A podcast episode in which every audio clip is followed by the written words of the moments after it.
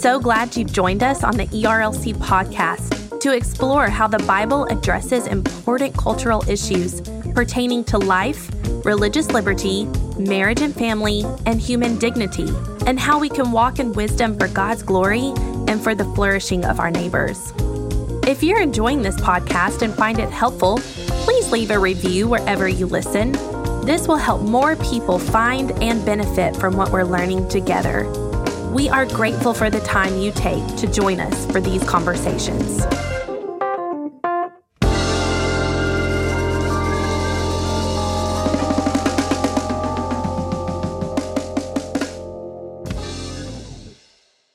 Welcome to the ERLC podcast. As we've mentioned, Trillia Newbell will be hosting a special series beginning in February. Here's a sneak peek at what you can expect.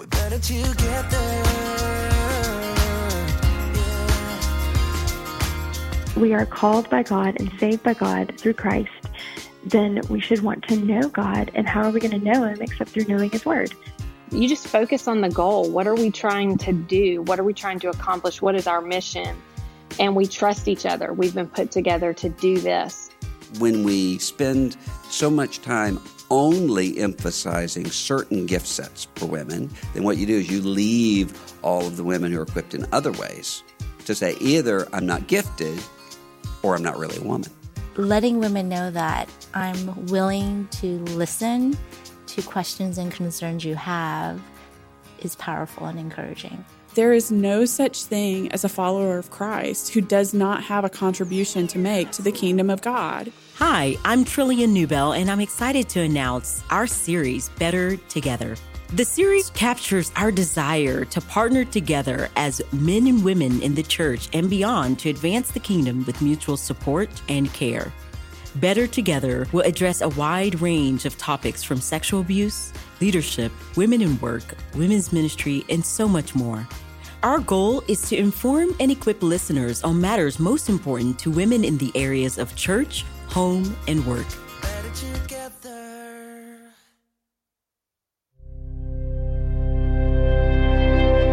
Talking to our children about the many issues they face in today's world isn't an easy task. Every day, they are confronted with issues we didn't even dream of when we were younger. At our national conference, Andrew Walker gave parents a few tips in his talk, Christ Centered Parenting How to Have Gospel Conversations with Your Kids on Complex Cultural Issues. We hope you find this message helpful.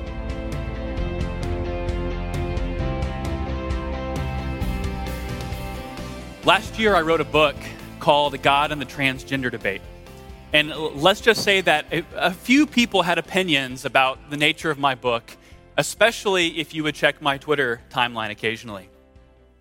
But over the last year, I got calls from pastors and parents asking me for counsel on situations dealing with transgender family members and church visitors. And since the publication of my book last year, not a week has gone by where I have not received some type of question about how to handle the transgender revolution in our midst. But last December, I received a voicemail. And like any good millennial uh, who hates voicemails, uh, I decided I was just going to ignore that voicemail. But something inside of me said, no, maybe I should check that voicemail out. And so I listened to it. And when I listened to that voicemail, a man named Gary was on the line, and he was a public school teacher and an elder at his local church. And he explained to me that he had a teenage daughter who had recently come out to them, he and his wife, saying to them that she wanted to live as a man, that she wanted to transition. He calmly explained the situation, but as he did, he began to weep. This 40 year old man began to sob on the line over voicemail. He loved his daughter so much, but it was concerned about her well being and that her decision to transition went against Scripture. And so he basically said, What do I do? What can I do? What can you help me? So, so we decided, we agreed to chat after I called him back in person. So last December, he drove up to Nashville for a morning session where he and his wife and his family with, and his children, all of the children except the one who was wanting transition. We sat at a Cracker Barrel for about an hour and a half and they poured out their life and poured out their grief over this recent news coming from their daughter. And it was utterly heart wrenching. And my biggest advice was to, for them to communicate their unwavering love to their daughter and to their sister. Not their agreement, but their love. When it comes to issues related to the transgender revolution, the, the media would tell you that evangelical Christians are just the fundamentalist bigots on this type of issue and that we, that we hate transgender people. But what I saw that morning at Cracker Barrel could not have been any more different. I saw a family in tears grappling with a situation because someone they loved, someone who had had a lifetime of mental health issues, was going down a path that they believed was contrary to Scripture and would not lead to the happiness that this individual thought would bring them. Every single person in this family communicated their love for their daughter and for their sister in this situation. So, so why do I tell this story?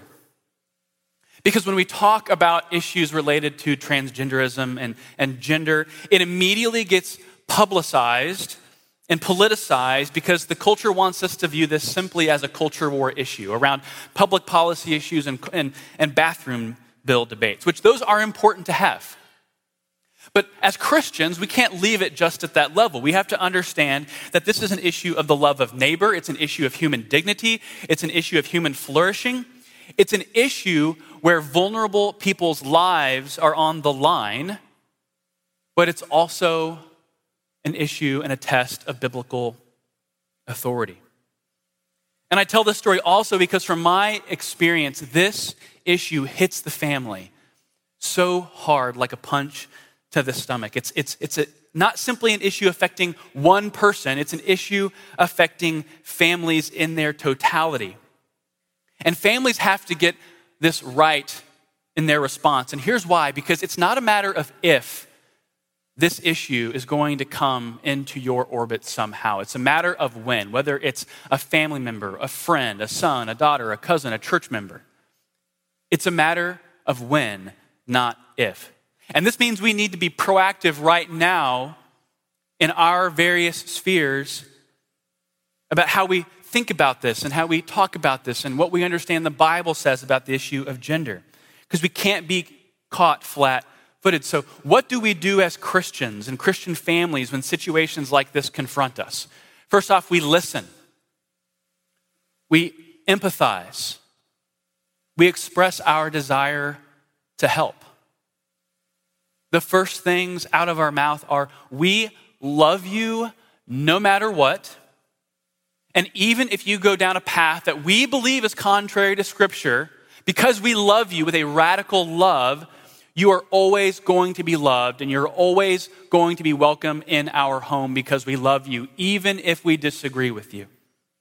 See, the world tells everyone that you either affirm someone who's LGBT or you hate someone who's LGBT. But that's the world's calculus, and we don't follow that calculus as Christians because we don't play by the world's rules. We follow Jesus.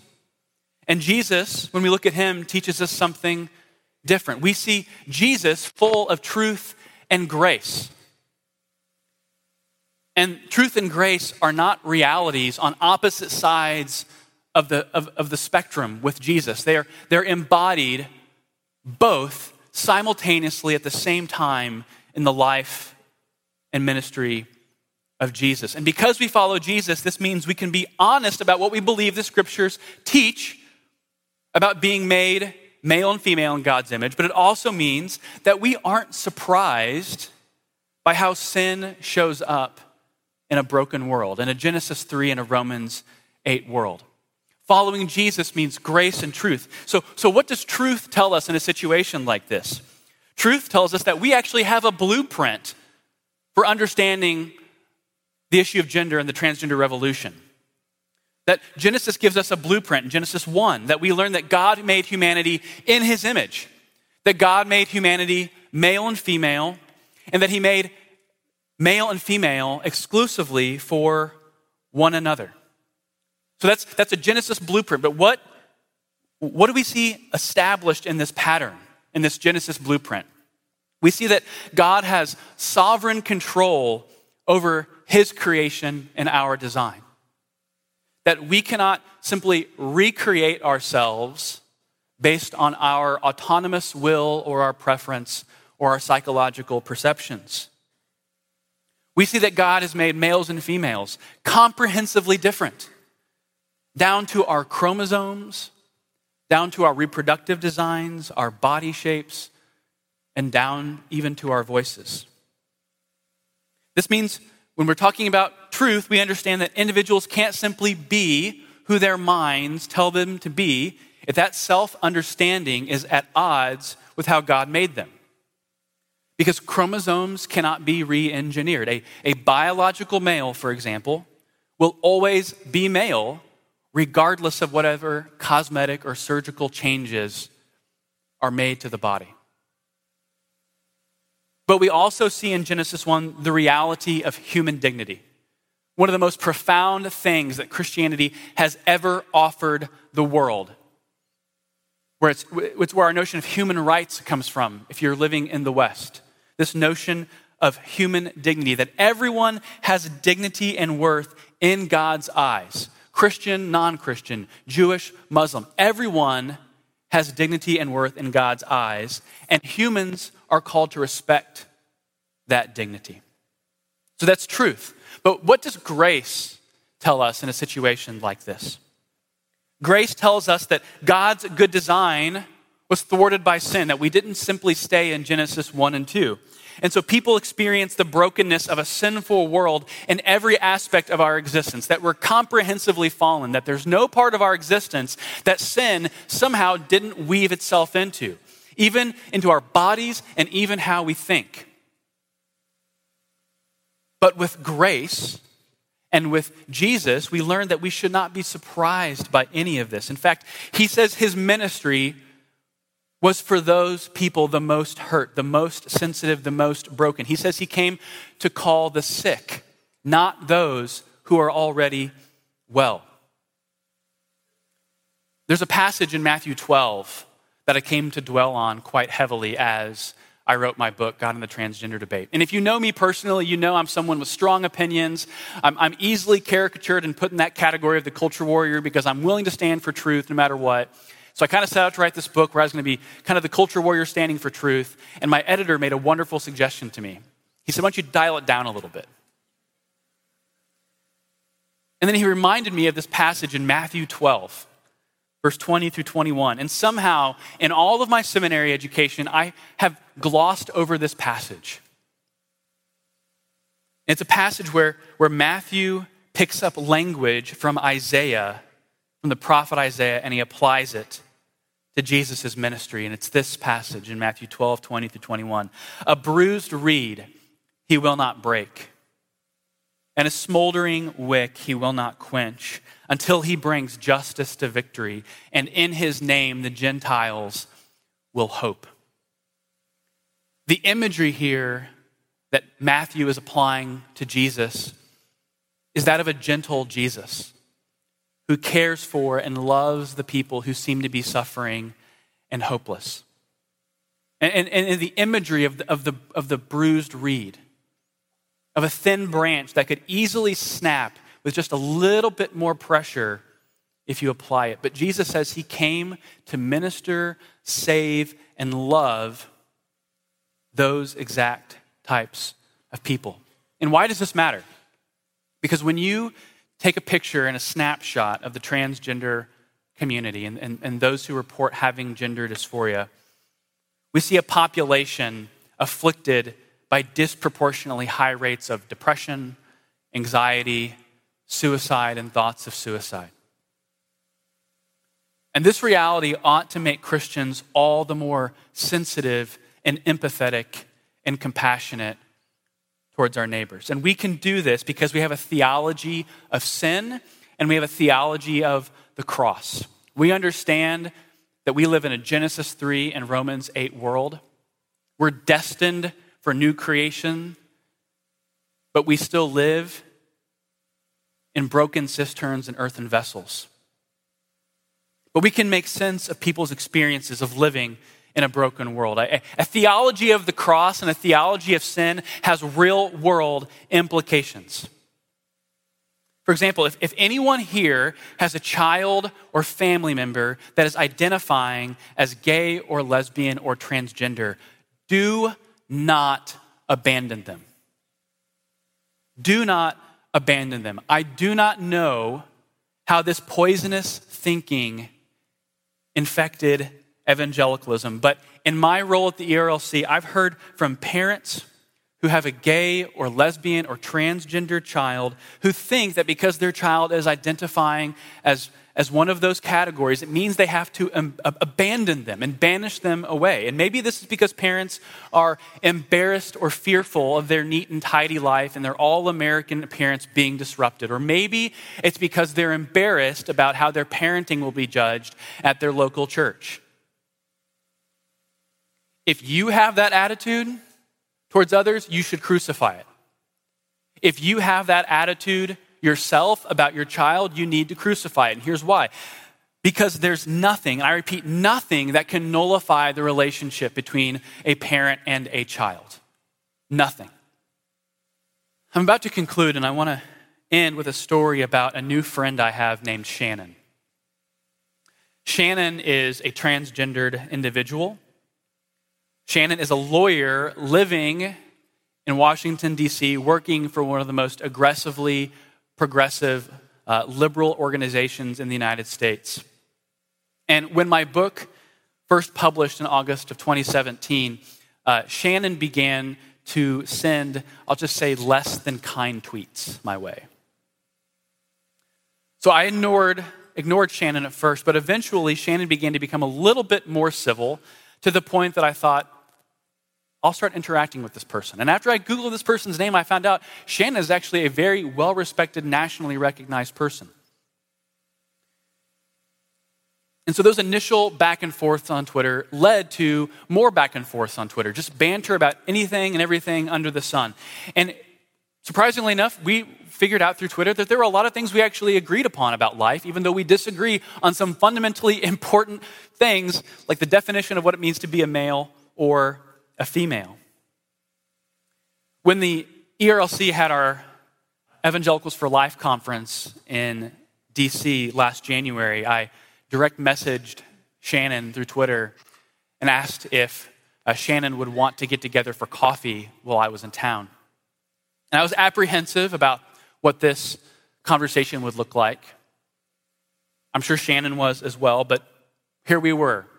We went to Starbucks, and you had a conservative, evangelical ethicist and a transgender activist laughing and having coffee, sharing serious disagreements. But I had an absolute blast with my friend Shannon. And I recognize that even though I disagree with choices in the ideology and the worldview of Shannon, I recognize that Shannon is still a, a human, that Shannon has intrinsic worth and dignity inviolable dignity that I, as a Christian, am called to respect, even when I disagree with this person's understanding of, of dignity, even. And towards the end of the conversation, I learned something really interesting that Shannon had actually read my book. And it gets even stranger is that Shannon ended up thanking me for my book.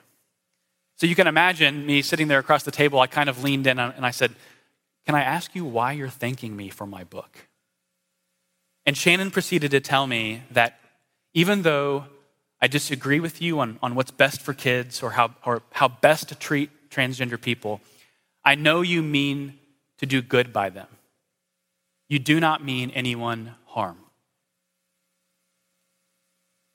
I've not forgotten those words, and I likely never will the rest of my life because it revealed to me that kindness and empathy are not opposed to biblical truth, but are the foundations for how the Bible calls us to love our neighbor.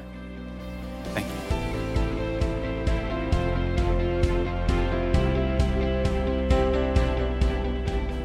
Thanks for tuning in to the ERLC podcast. To keep up with all of our latest episodes, subscribe on iTunes or Google Play, and join us next week for a panel about children and education.